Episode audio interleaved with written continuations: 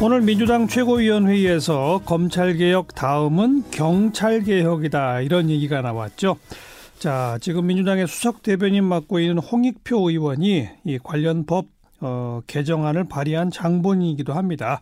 바로 좀 연결해 보죠. 홍익표 의원 안녕하세요. 네, 안녕하십니까. 홍익표입니다. 네. 네.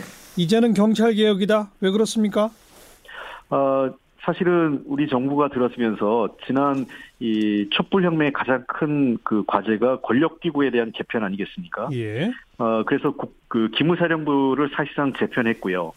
어 그 다음에 검찰 그리고 이제 경찰 심지어 우리는 국정원법까지 이미 제출이 있는데 법안 통과가 되고 있지 않거든요. 그래서 예, 예. 소위 한 권력기관의 개혁들을 해야 되는데 특히 검찰 개혁과 경찰 개혁은 동전의 앞뒷면 같기 때문에 이제는 경찰 개혁을 마무리해야만 예. 검찰 개혁의 나머지 그 조각이 마무리가 된다 이렇게 보고 있습니다. 검경 수사권 조정을 통해서 경찰의 권한은 더 커진 거죠? 그렇습니다. 과거에 사실상 검찰이 경찰을 그 하급 기관처럼 인식을 했죠. 그러니까 예. 수사나 어떤 범죄를 그 조사하는 과정에서의 어, 협력 파트너라기보다는 상하관계와 같은 인식이 좀 강했습니다. 예. 그러나 이제는 명실상부하게 검경 수사권 조정으로 인해서 어, 경찰도 수사에 대한 종결권을 갖게 되면서 검찰이 경찰을 바라보는 인식이 이제는 협력 대 파트너로서 어, 인식을 바꿔가야 될 때라고 생각합니다. 그러니까 그만큼 경찰의 권한이 강화됐는데 견제 감시 당하지 않으면 또 경찰이 오히려 권력을 남용할 수 있다 이런 거 아니겠습니까? 네, 맞습니다.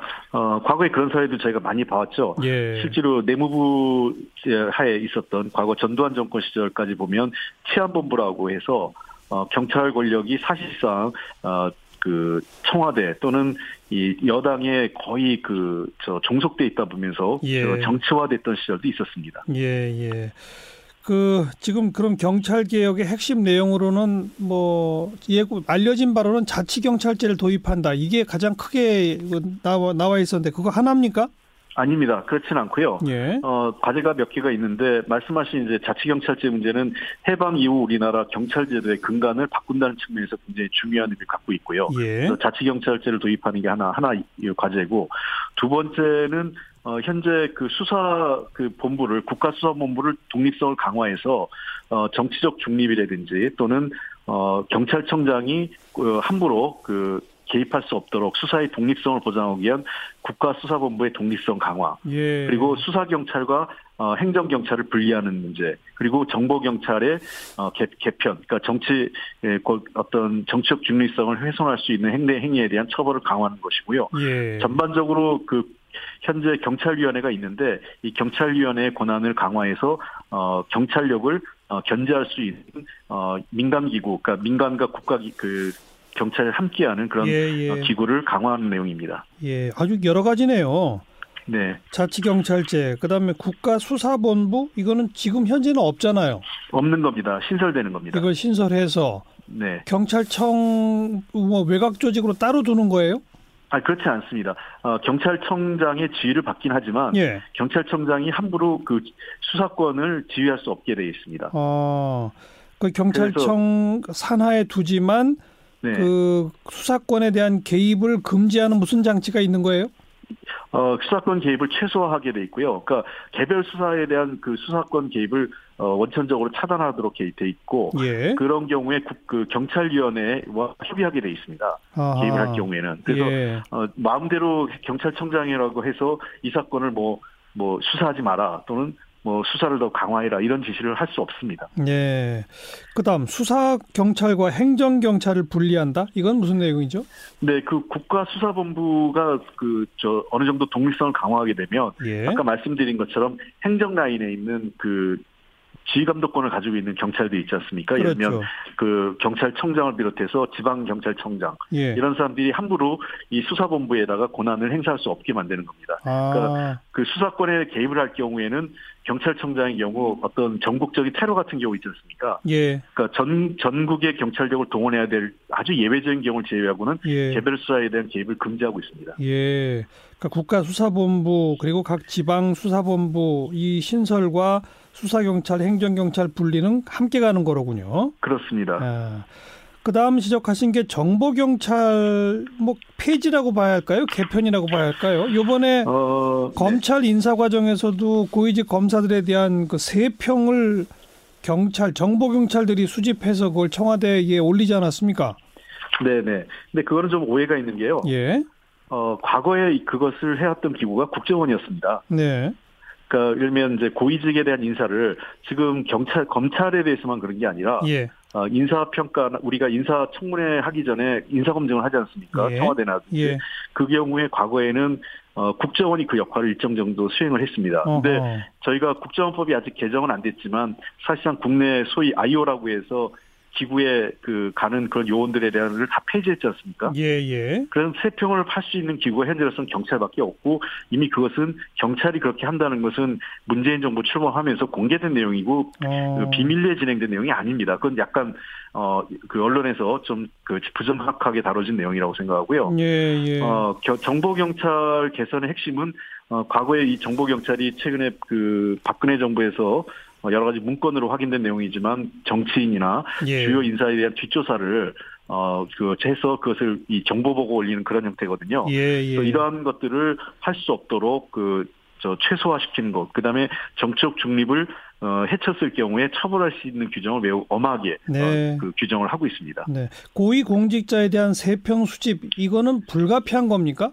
있어야 되나요? 어, 그 경우에는 그러니까 그 인사 검증 기관 청와대라든지 인사 검증의 그 요청에 의해서 이루어지는 거지 일상적으로 어 지금 그러니까 오해가 있으신 게 예를 들면 홍익표라는 사람의 인사 검증을 위해 필요로 해서 예. 어, 경찰이 자료를 수집하는 것과 예. 일상적으로 홍익표라는 사람을 감시하고 그 사람에 대한 정보복을 올리는 건 좀 다른 내용이죠. 어. 그러면 이제 인사 요인이 발생했을 때 경찰이 요청하면 그때만 가 주변 사람들 탐문해서 어, 의견을 청취한다 이거죠?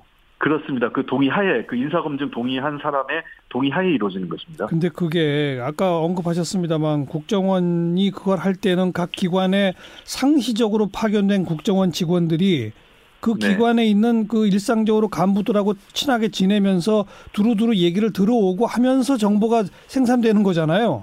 그렇습니다. 그런 거 일절 안 하다가 인사 요인 생겼다고 갑자기 저 경보 경찰인데요. 이 사람 어떻게 생각하십니까? 그러면 누가 얘기해 줍니까?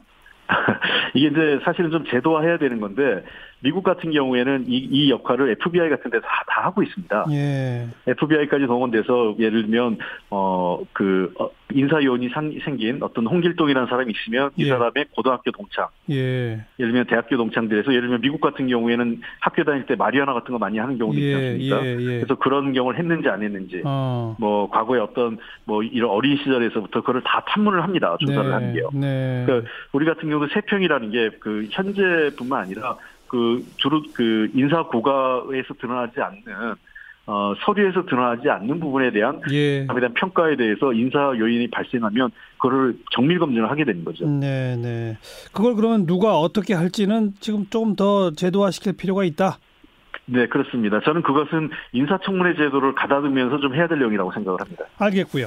앞에 이제 좀 몇 가지 중요한 경찰 개혁의 내용들을 소개해 주셨는데 이게 전부 다 법 개정 사안 아닙니까? 법 개정 없이도 할 수 있는 사안이 있습니까?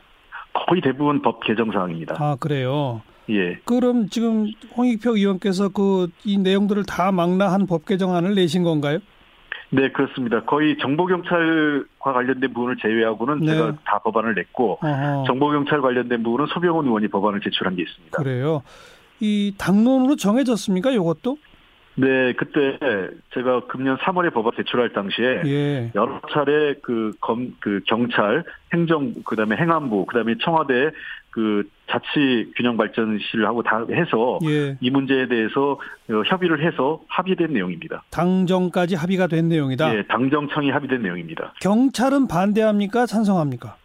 경찰도 이 안에 합의된 내용입니다. 아, 경찰의 의견도 반영이 돼 있다. 그렇습니다. 그럼 야당은요? 야당이 이 안에 대해서 반대를 하고 있습니다. 특히 자치경찰제 등을 반대를 하고 있고 어. 이 법에 논의를 하지 않았는데요. 이 법이 처음에 발의하자마자 예. 사개특위로 넘어갔습니다. 예, 사법개혁특별위원회를요. 예. 그래서 사개특위에서 논의하다가 어, 다른 법안들은 예를 들면 공수처 등의 법안은 어, 패스트트랙으로 올라갔는데 예. 이 법안은 그때 올라가질 못했어요. 예. 그러다 보니까 이 법안 그 사개특위가 어, 7월에 가서 해산되고 나, 난 이후에 그 8월이 돼서 행안위로 다시 넘어오게 됐습니다. 해당 네, 법안이. 네. 그래서 이 법안이 논의할 수 있는 시간이 행안위에서는 절대적으로 부족했고 예. 정개특위에서도 제대로, 제대로 논의가 되지 않았는데 예, 야당이 예. 그때 반대한 이유는 법안의 내용에 대한 문제도 있겠지만 예. 검찰 개혁을 반대하다 보니까 어. 공수처 설치하고 검경 수사권 반대하다 보니까 알겠어요. 묶어서 반대했다. 예, 같이 반대한 겁니다. 음, 그러면 이걸 패스트트랙에 올릴 때는 찬성하시는 분들은 묶어서 같이 올렸어야 되는 거 아니에요? 그렇게 하지 못한 게 좀 아쉽. 그때 왜 어떻게 가정이 됐는지 지금 누락이 돼버렸습니다. 왜 빠졌어요? 그때 사개특위 위원이 아니셨나요? 예, 저는 사개특위원은 아니었고 어허. 5월달에 이것을 그 테스트를 하려고 그랬는데 같이 합의가 되지 못했던 것 같습니다. 네. 이 안에 대해서는. 그러면 야당은 이 공수처와 검경 수사권 조정에 반대하기 때문에 경찰 개편까지도 반대했다고 하시지만 이젠 어쨌든 검경 수사권 조정까지 다 이루어졌잖아요. 예, 그렇습니다. 그럼 이제는 야당으로서는 경찰의 힘을 빼는 자치경찰제나 뭐 수사 행정 경찰 분리, 정보 경찰 신, 그 제한 이런 것들을 반대할 이유가 없는 거 아닙니까? 그렇습니다. 제가 보기에는 이 법하고 그리고 국정원법도 이미 저희가 제출했거든요. 예, 그 국내 정보 사찰할 수 없는 예. 이런 부분에 대해서 도리어 야당이 적극성을 갖고 예. 법안의 속도를 내는 것이 맞는데 좀 이해가 안 됩니다 개인적으로. 요즘 이거 가지고 좀 야당하고 협의하자고 여당이 요청은 하나요? 예, 요청을 하고 있습니다. 저도 정, 그, 그 행안위 내에서도 논의를 해볼 생각이고 또 먼저 우선적으로 원내대표와 정책위 의장이 예, 어, 자유한국당 측에 제안을 하고 있습니다. 그래요. 총선 90일 남았는데 물 건너간 거 아니에요? 그렇진 않습니다. 아까도 말씀드렸지만 공수처 설치가 7월 이후에 가능하지 않습니까? 예. 그런 걸 감안하면 5월에만 법안이 늦어도 2월 달에 법안이 통과되면 제일 좋고 예. 만약에 2월의 논의를 바탕으로 총선 이후에 5월 국회가 또 열립니다. 알겠어요. 네, 음, 통과만 돼도 가능하다 생각합니다. 뭐 먼저 좀 여당이 적극성을 보일 필요가 있겠네요. 네, 저희들도 최선을 다하겠습니다. 네, 고맙습니다. 네, 감사합니다. 더불어민주당 홍익표 수석 대변인이었습니다.